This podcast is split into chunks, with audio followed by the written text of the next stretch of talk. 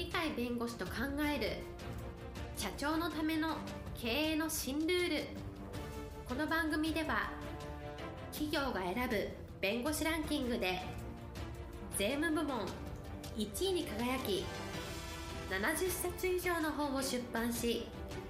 多くの経営者を支えてきた鳥飼茂勝が社長経営者独立希望者起業家のための経営の新ルールについてお伝えしていきます。それでは今回の番組をお楽しみください。皆さんこんにちは。お元気でしょうか？元気がすべての源です。いつも通り鳥飼です。はいパラリーガルの高瀬です。今日のテーマはですねコロナショックを踏み台にして飛躍するというものですはい。え今日のテーマコロナショックを踏み台にして飛躍するということなんですけれどもどこからいきましょうか？まずコロナショックっていうのは一般用語に今なってますよね、はい、そうするとコロナショックっていうだけでショックになっちゃう。ああ困ったねっていうふうに思うのが普通の方だと思うんですそ、ね,、れはごく素直にはその通りなんだけど経営者がそれじゃ困るんで、はい、コロナショックで困ったねじゃもう経営者としては先行きがすごく心配になるような形になるので、はい、コロナショックってこの言葉を聞いただけでも別にショック受けないで、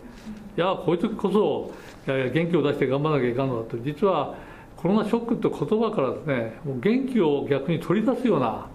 感じでないと経営者としてはまずいですよと。やっぱり元気が全ての源ですね。この私がやってるやつの中心概念でありますがコロナショックから元気を出すということをしないといけないのでただおそらく新聞とかそういうのを見るとコロナショックで戦後最大の景気後退だとかリーマンショックをさらに上回るほどの景気の低迷ぶりだとかいうのそういうのが目から入ってくると頭の中ああコロナってひどいんだねみたいなそういう形になるんですけどそれでは経営者としては本当に自分の会社を良くするとかあの飛躍させるっていうことはできないのでそういうコロナショックとかそういう言葉に惑わされないであるいは景気後退という現実があったとしてもこれは逆にチャンスなんだと。新しいことをやって今までと違った考え方を取り入れることによって自分たちはもっと発展するぞと。いう逆に元気をもらう言葉みたいな、はい、コロナショックでみんながショック受けたら俺はショックしないよと。俺は別の道行くぞと。いうような形ぐらいの考え方を持った方がいいと思うんですね。はいえっと、そういう考え方を持っていらっしゃる方として例えばどなたが？例えば星野リゾートの星野社長って言いますよね、はい、あの方は今までずっと右肩上がりでどんどんどんどん星野リゾートででっかくしてきたと。いう大成功者ですけど彼にしても今度のコロナショックでですね移動を禁じるみたいな移動することがほとんど社会学みたいなそんな感じの時代ですからもう旅行をやってる旅行業者としては大変苦しんでいるわけですよね、はい実際にインバウンドという外国人の観光客がもう99.9%、5月、6月頃にはもう来てないわけですから、減収どころじゃなくて、売り上げが上がってないというので、そこで元気を出せと言ったって、なかなか元気が出てこないというのが普通なんですけど、星野社長の場合は、やっぱり本当の経営者だったと思うんですけど、なんとかなるさみたいな、そういう精神っていうのかな。どういうことが分かるかというと、インバウンドって外国人来なくなって99%減りましたってがっくりくるわけでしょうけど、それはもっと対極的なものを見て、その中からいいものを自分の元気を震わして、それで新しい取り組みをして、収益性を上げていくという、そういう根本的な精神があったと思うので、目の付けどころはすごくいいと思うんですけど、どういうふうにあのインバウンドを捉えたかというと、全体、日本全体の観光っていうのは80%は日本人がやる、国内観光なんだ。それに対してインバウンドっていうのはすごく伸びたけど20%に過ぎないと。これがなくなっても80%あるよねと。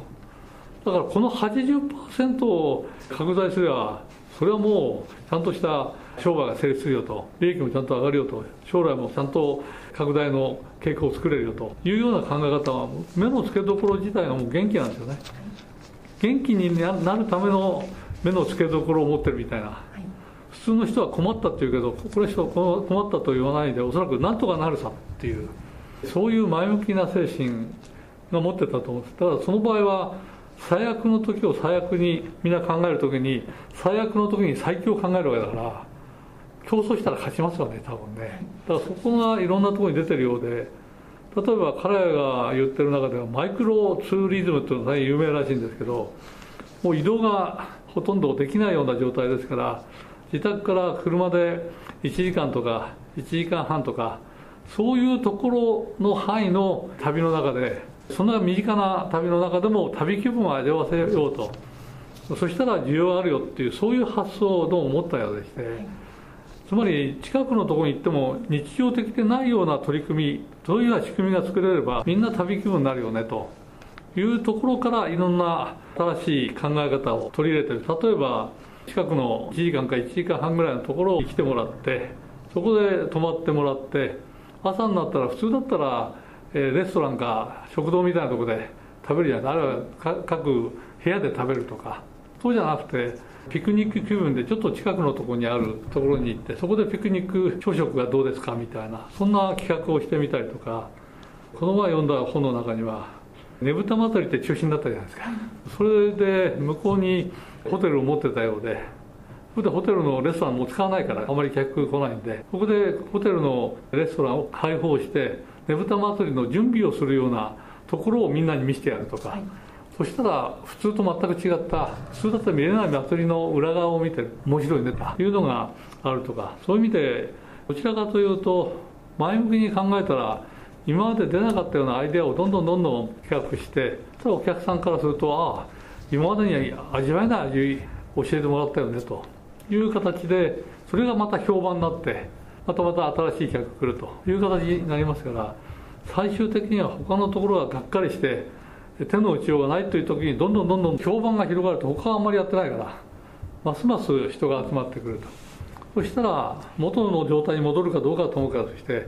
ちゃんと収益が上がるような構造に持っていけると。そういう意味ではコロナショックっていうすごいショック一番受けた業界なのにもかかわらず元気そのものでどんどんどんどん新しい政策をやっていくと。こういう考え方のやっぱり経営者としてはあるべき姿じゃないかと思うんですね。はい、星野リゾートの星野社長の考え方ということですね、そのコロナショックを踏み台にして、新しいアイデアを逆に出していくということですね。だからね、はい、景気がいいとき、あのインバウンドがいいときも、インバウンドが良さに、どうやってそれに対して自分たちが、他のちょっと差別化されたお客さんにとっては、ここが一番いいねって言ってもらうものを編み出す。悪い時は悪い時なり悪い時の中の中でも見出すものはちゃんと見出してお客さんに対して遠いところへ行くっていうのは重罪だったのは短い時間の距離で行けるようなところでも安全でしかも旅気分としての喜びが味わえるというのを自分たちで企画していくと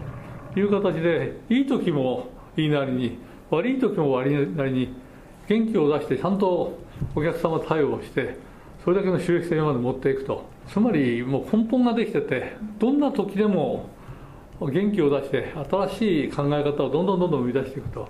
景気がいい時でも他のとこと同じことをやってたらダメだからやっぱり違うことをやるというのがあったと思うのでいい時でも悪い時でもちゃんとお客さんを呼び込めるとそういう根本的な考え方っていうのか元気さっていうのかそういうのをお持ちだったと思いますね。それがやっぱり経営者としての土壌っ骨みたいなものなんでいい時はいいけど悪い時は悪いってこれじゃなくていい時も悪い時もどんな時でもよくなるんだというのがおそらく基本的な考え方で根本的なところの精神がやっぱり元気が基本にあるんじゃないかなっていうのが実際感じられるところですね。はい。今日のテーマコロナショックを踏み台にして飛躍するでした。今日も元気な一日をお過ごしください。はい。ありがとうございました。本日の番組はいかがでしたか？この番組は毎週月曜日7時に配信いたします。それでは次回の配信を楽しみにお待ちください。